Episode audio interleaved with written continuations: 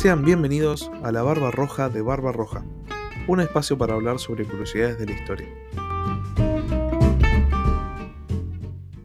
Hola a todos, sean bienvenidos una vez más a Ajedrez Mundial, la sección de política internacional del podcast La Barba Roja de Barba Roja. Esta semana, como todas las semanas pasadas desde que Rusia invadió Ucrania, estuvo marcada todavía por este conflicto a nivel geopolítico. Es definitivamente el tema al cual más se le está prestando atención. Los otros temas quedan relegados, si bien como vimos la semana pasada están íntimamente relacionados, que es algo que también vamos a hablar un poco hoy. Pero los otros conflictos a nivel mundial quedan relegados y, toda la atención mediática se centra por ahora en eh, la invasión rusa a Ucrania. Como ya venía diciendo la semana pasada, el tema pareciera estar empezando a pasar de moda, ahora se le están empezando a prestar atención a más cosas, sobre todo la cuestión económica, eh, el precio del combustible, el posible desabastecimiento de, productos alimenticios. Todas estas cuestiones empiezan de a poquito a ganar terreno y deja de estar de lado la noticia del conflicto en sí. Sin embargo, eh, sigue siendo el tema al cual más se le presta atención. Y como venía diciendo, los otros temas quedan relegados hasta tal punto que en las reuniones del Consejo de Seguridad de las Naciones Unidas, los embajadores eh, de los diferentes países en el Consejo de Seguridad tuvieron que recordar a los, a los periodistas, a los representantes de los medios que estaban ahí para hacer preguntas, que había más conflictos aparte de la guerra entre Rusia y Ucrania pasando en el mundo, que había otros temas que también hay que tratar, que también hay que resolver y que también son importantes porque gente está muriendo en todos lados.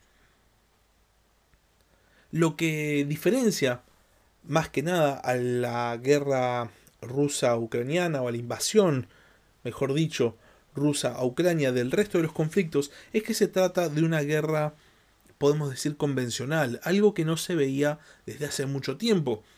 Como ya hemos charlado en esta sección del podcast, los conflictos han evolucionado, ya no son más Estado-Estado. Este tipo de guerras, Estado-Estado, son muy raras y cuando ocurren generalmente son cortas. Pensemos, por ejemplo, en la guerra de Malvinas, durando muy poco tiempo en lo que eh, se refiere a una guerra.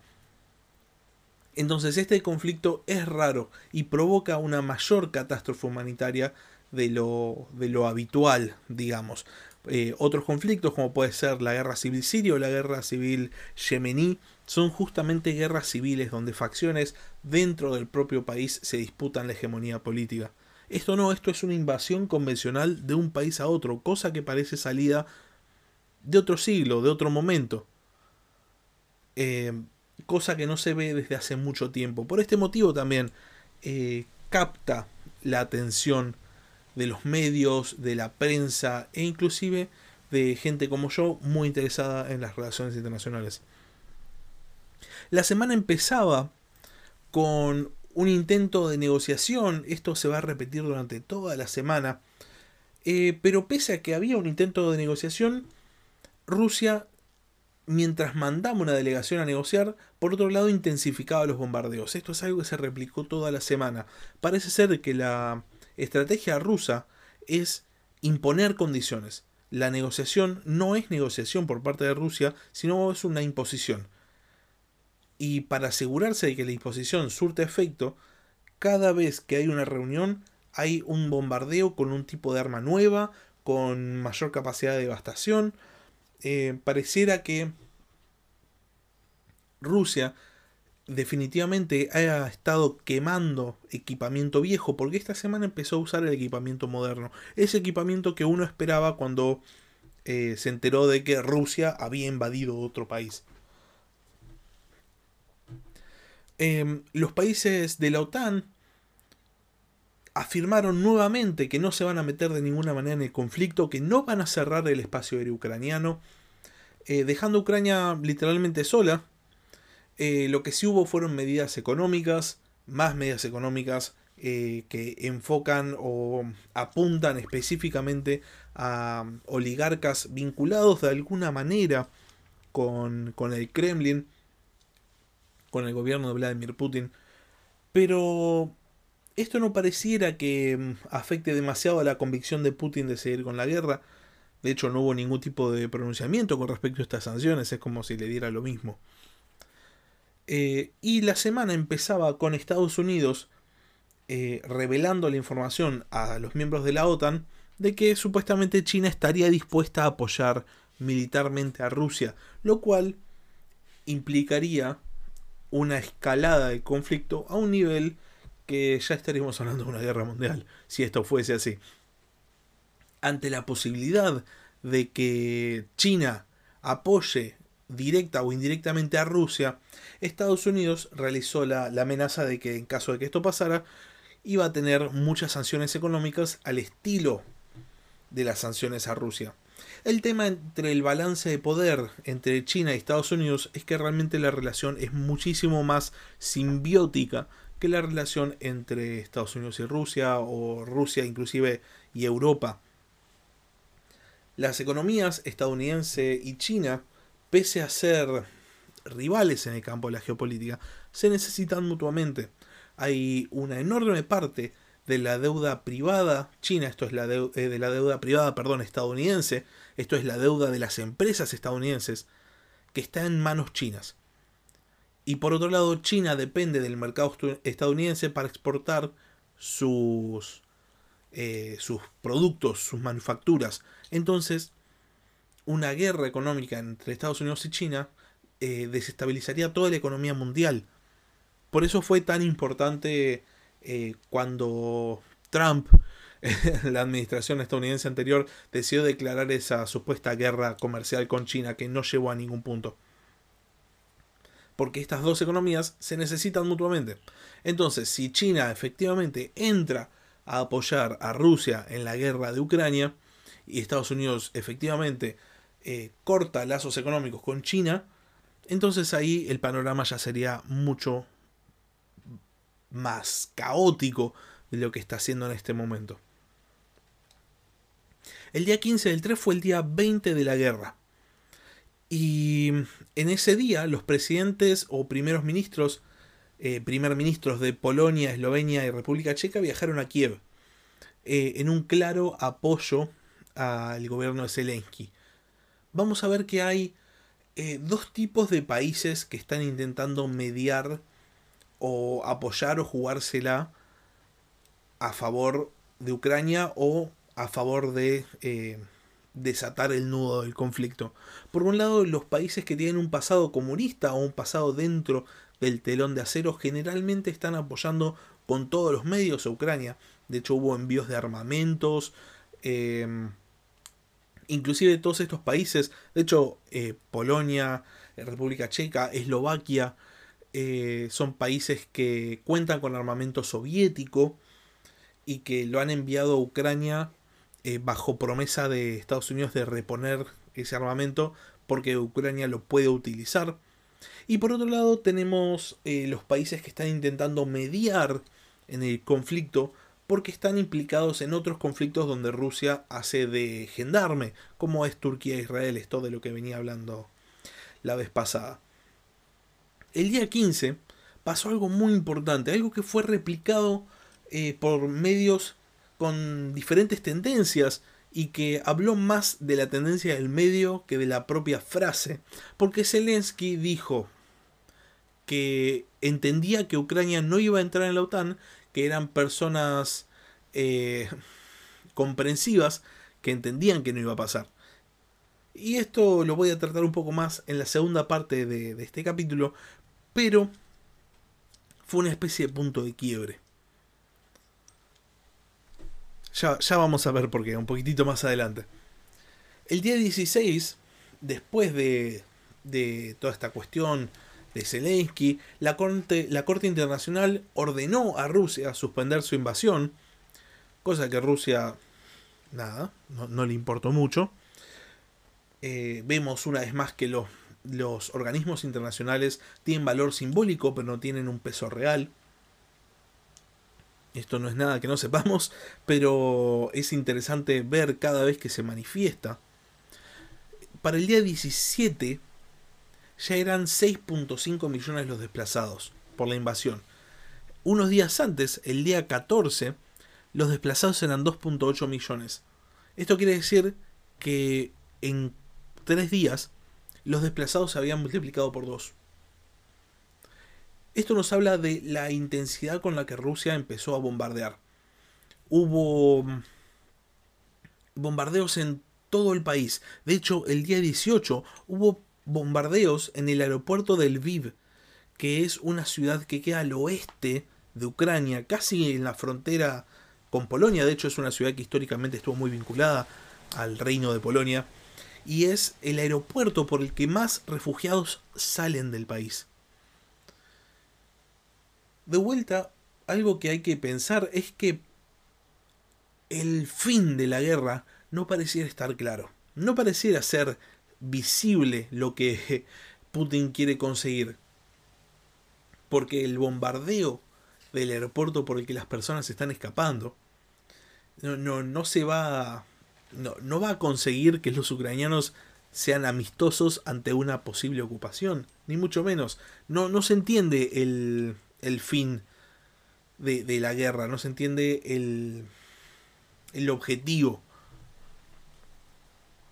El mismo día que el aeropuerto del Viv estaba siendo bombardeado, Putin hizo un acto a favor de su ejército, a favor de la lo que él sigue llamando una operación militar especial, en el cual casi como estos líderes mesiánicos del siglo XX, se rodeó de, de una enorme muchedumbre, hizo un discurso patriótico, eh, exaltó el nacionalismo ruso. Eh, fue algo interesante, muy digno de, de ver, porque nos hace entender un poco cuál es el tono con el que el tipo está planteando esta guerra para con su propio país. Eh, lo plantea como una especie de gesta heroica vinculada a, a la Segunda Guerra Mundial, donde todo el mundo está contra Rusia, pero Rusia, decía en este acto Putin, Rusia resiste unida, nuestros soldados pelean hombro con hombro, es el mundo contra nosotros. Y realmente él invadió su país vecino. Pero bueno, eh, muy vinculado a estas cosas que estuvimos analizando en la parte de historia del podcast en las últimas semanas, Putin exalta a las masas eh, exhortando al nacionalismo ruso más primitivo, más ancestral, es la madre Rusia en contra del mundo, ellos contra nosotros, nosotros unidos y ellos son el enemigo y bla bla bla bla bla bla.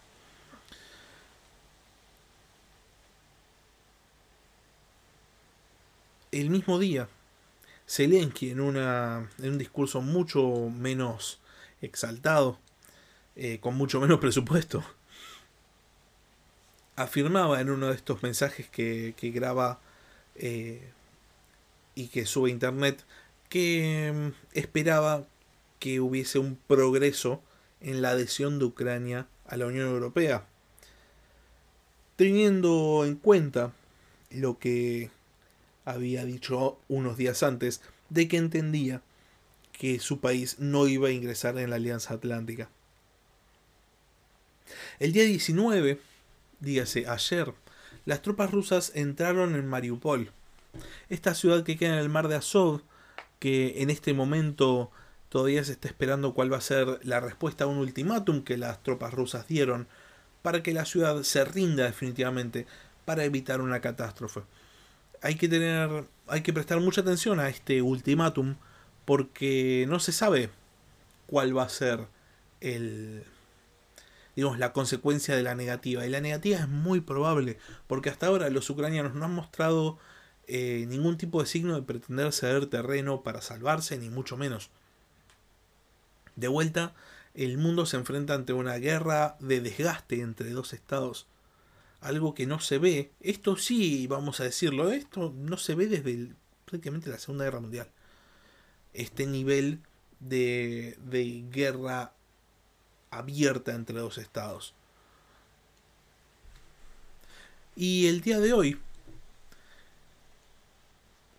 todavía esperando el resultado de, de las deliberaciones de los habitantes de Mariupol, a ver qué van a hacer con el ultimátum el ministro de Relaciones Exteriores turco dijo que consideraba que Rusia y Ucrania estaban cerca de llegar a un alto al fuego. Estados Unidos, ante esta afirmación, dijo que no creía que esto fuese cierto porque Rusia no se sentaba a dialogar, sino que se, se sentaba a imponer. Las condiciones rusas están especificadas, son públicas, todo el mundo las conoce. Implican la neutralidad ucraniana, el desarme ucraniano y garantías de seguridad para Rusia, la desnazificación de Ucrania, la remoción de obstáculos para el uso del idioma ruso en Ucrania, la independencia de Donetsk y Lugansk y el reconocimiento de la anexión de Crimea por parte de Rusia. Supuestamente es algo, según las autoridades turcas, que está abierto a debate, que está abierto a discusión, pero a través de las semanas, ni bien empezaron los procesos de negociación, este esfuerzo conjunto entre Israel y Turquía, eh, las condiciones han sido las mismas, no han variado. Y en ningún momento eh, las autoridades rusas han mostrado estar dispuestas a llegar a un compromiso. Simplemente es lo que yo digo o si no. Y esto fue más o menos lo que estuvo pasando esta semana. De vuelta, eh, todo el ámbito internacional sigue convulsionado por el conflicto entre Ucrania y Rusia. Eh, es lo que está ocupando todos los titulares. Y como decía hace un rato, el uso ideológico de la guerra eh, entre Rusia y Ucrania no ha parado en ningún momento. En el momento en el cual Zelensky dijo, entendemos que no vamos a entrar a la OTAN, la mitad de la población, dígase, los que apoyan incondicionalmente a Rusia porque cuestiones ideológicas, dijeron, ah, ya está, vieron, Putin tenía razón, esta guerra estuvo justificada, porque ahora entonces Zelensky entendió que no puede entrar a la OTAN porque es una es una amenaza para Rusia. Listo, la guerra estuvo justificada, buenísimo, estamos ganando. La verdad es que esto no fue lo que dijo Zelensky. Lo que dijo Zelensky fue mucho más una crítica hacia la OTAN que una resignación ante eh, el avance ruso o una aceptación de que Rusia tenía razón. Zelensky dice, entendemos que no podemos entrar a la OTAN porque la OTAN no quiere. No importa las armas que la OTAN mande a, Ucrania, la OTAN no quiere aceptar a Ucrania como miembro. No lo van a hacer no van a cerrar el espacio aéreo, no van a eh, darle ningún tipo de apoyo directo, no lo van a hacer. Y no lo van a hacer porque hacerlo implicaría una guerra abierta con Rusia. Aceptar a Ucrania dentro de la OTAN implicaría eh, tener que defender a Ucrania, poniendo una guerra abierta con Rusia. Cerrar el espacio aéreo eh, implicaría derribar casas rusos que hasta hoy en día están sobrevolando territorio ucraniano no lo van a hacer. Hubo un conflicto de envío de armamentos. Hay países que están dispuestos a mandar armamentos, otros países que no están dispuestos a mandar, a mandar armamentos. Hay países que por sus nexos con Rusia em, no están dispuestos a aplicar sanciones. Por ejemplo, Israel y Turquía. Ninguno de los dos países hasta ahora aplicó sanciones. Israel está siendo mucho más presionado por Estados Unidos que Turquía, lo cual lo quita un poco del foco de la negociación, porque se espera que Israel eh, anuncie sanciones. Sin embargo, no es lo que pretende hacer. ¿Por qué? Israel y Turquía necesitan de Rusia, como decía la semana pasada, para frenar el avance de Irán. Si Turquía e Israel imponen sanciones, posiblemente Rusia diga, ah, sí, bueno, listo, yo levanto levanto lo mío por acá, arreglate, que Irán haga lo suyo. Entonces no están dispuestos a sancionar. Países como Alemania quiso mandar armamentos a, Ucrania. Los armamentos que mandó a Ucrania estaban en mal estado. Tuvieron que volver a Alemania porque no podían ser utilizados. Bulgaria se negó a mandarle armamentos a Ucrania. Ucrania está sola. Ese es el, punto final. Esto es el, el, análisis. Ucrania está sola. Esa es la resignación de Zelensky. Zelensky entiende que Ucrania no va a entrar en la OTAN. Entiende que Ucrania está sola. Que se tiene que defender sola. Y justo esta semana, a medida que las conversaciones progresaban, entre comillas, porque lo que progresa en realidad es la imposición rusa, Rusia empezó a sacar la carta que todos estaban esperando, que es el verdadero armamento. Si la semana pasada Rusia estaba usando armamento eh, de los años 80, esta semana empezó a mostrar armamento de los 2020, o aunque sea de los 2010. Justo el día de hoy, 20 de marzo, Rusia usó por primera vez en la historia de una guerra de la humanidad misiles hipersónicos. Los misiles hipersónicos, para que nos demos una idea, no solo van mucho más rápido que la velocidad del sonido, sino que están diseñados para pasar cualquier tipo de defensa aérea. Defensa aérea tipo el domo de hierro de los israelíes. El domo de hierro de los israelíes no es efectivo contra los misiles hipersónicos rusos. Rusia diseñó este material bélico específicamente para pasar cualquier tipo de escudo escudo antimisiles.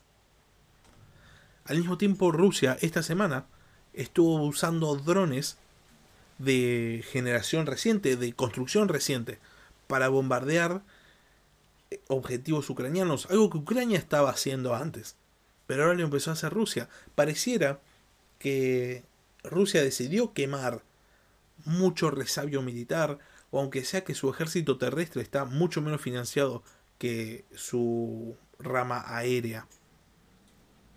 Lo que nos lleva a pensar que eh, la guerra no fue pensada para durar tanto tiempo.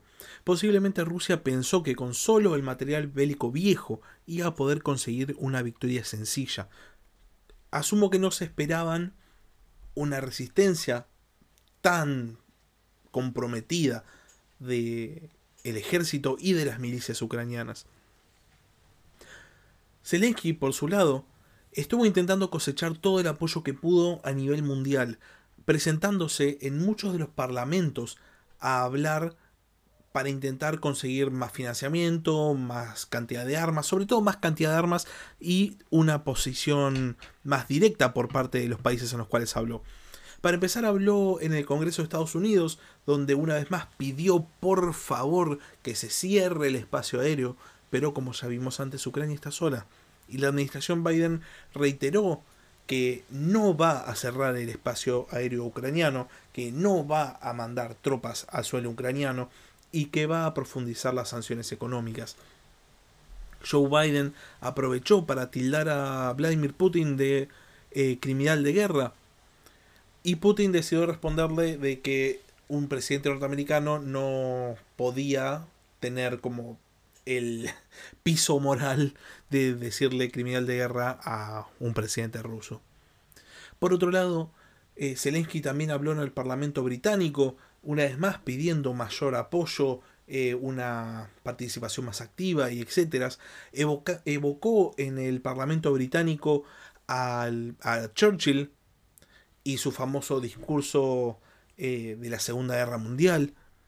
También habló en el Knesset eh, israelí, esto fue hoy, donde evocó la tragedia del holocausto, afirmando que lo que los nazis le habían hecho a los judíos era lo mismo que los rusos estaban haciéndole ahora a los ucranianos, hablando de una solución final, pidiendo una mayor eh, un mayor compromiso, una mayor participación y que por favor le envíen eh, armamento. Y por último habló en el Bundestag alemán, donde también evocó a, mm, la Segunda Guerra Mundial y a las tragedias de la Segunda Guerra Mundial, pidiendo que por favor no dejen que a su país le hagan lo que los criminales nazis hicieron. Todos estos discursos que fueron aplaudidos, ovacionados por los políticos de todo el mundo, que conmovieron a más de una persona, no consiguieron mucho porque en realidad, una vez más, Ucrania está sola. Eh, es un David contra Goliat definitivamente, pero en este caso es un Goliat con misiles hipersónicos y capacidad nuclear y un David con milicias que están luchando en sus calles ya destruidas. La situación es muy complicada para Ucrania. Eh, una vez más, ya estamos al día 25 de la guerra. No pareciera que la situación se vaya eh, a liberar pronto salvo que Ucrania acceda a todas las demandas rusas. Y estamos ante, una vez más, una guerra de desgaste. Una guerra que ya se cobró miles y miles de vidas en menos de un mes. De vuelta, pensemos en otro conflicto reciente, moderno, como fue la guerra de Malvinas, que en total tuvo mil muertos. Acá estamos hablando de miles, de decenas de miles entre soldados y civiles en menos de un mes. El nivel de carnicería es brutal. El armamento que se está utilizando es brutal. Y de vuelta, Ucrania está sola. Una vez más, muchas gracias por escuchar Ajedrez Mundial. Como ya estuve diciendo en los últimos capítulos, Em, me parece que el formato semanal es mucho mejor porque me permite a mí em, escuchar las noticias, investigar un poco más, tener un panorama más amplio. Me parece mejor que la reacción ante una cuestión específica. Así que es el, es el formato que voy a continuar. Así que una vez más, muchas gracias por escuchar y hasta la próxima.